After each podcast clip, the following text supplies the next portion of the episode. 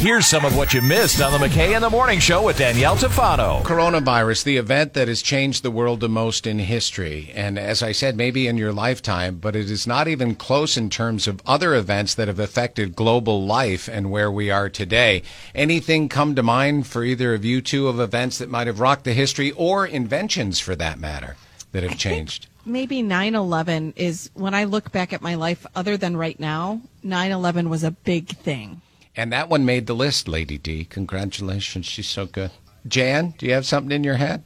I would say World War One because that was the war that was supposed to end all wars, and unfortunately, the after effects thereof, and the Treaty of Versailles, and what that did to Germany, and then what happened with Germany thereafter, and then also Italy and other countries, which then brought about World War II. That, to me, whose uh, reverberations are still being felt today, is the one of the most uh, cataclysmic and uh, f- uh, biggest footprints that's been left on mankind in the 20th century. Should have had that thesaurus ready, sir.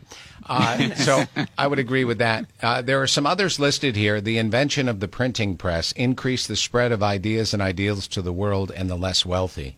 Or the smartphone the invention of the smartphone Yeah, no Is that kidding. on there Yeah, it's not. Well, these are just other opinions of other people. So there's not really a list of what's better than the other, but I would agree with you 100%. The ability to generate fire has changed a lot in our history. So some A little bit, yeah. discovering electricity, the invention of antibiotics, the Black Plague, the fall of the Roman Empire, the Cuban Missile Crisis, the death of Hitler. That certainly changed the course of America. The Industrial Revolution, and as uh, Danielle said, 9 11's in there, and the Emperor Constantine mandating Christianity as the official religion of the Roman Empire. what about when justin and brittany Oh my Um, God, that was up. huge. I Thank cried for days.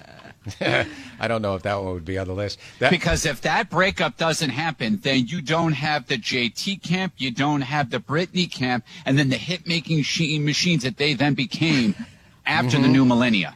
Yep. And I'm thinking of the first Bee Gee that died. I mean, it changed my life forever. Mm-hmm. You think, what about when jim and pam got together on the office oh man Oh, I thought you were talking about. That was a beautiful moment. I thought you were talking about the religious leaders, Uh, Jim and Pam. or it's Tammy, isn't it? It's Tammy, not Pam. Pam, Pam is the girl that I think got him in trouble. So, you Yeah, know, we don't want yeah. to bring her up. That's true too. Waking you up with Scott McKay and Danielle Tafano. Weekdays from 5:30 to 10 on ninety five 95.9 The River.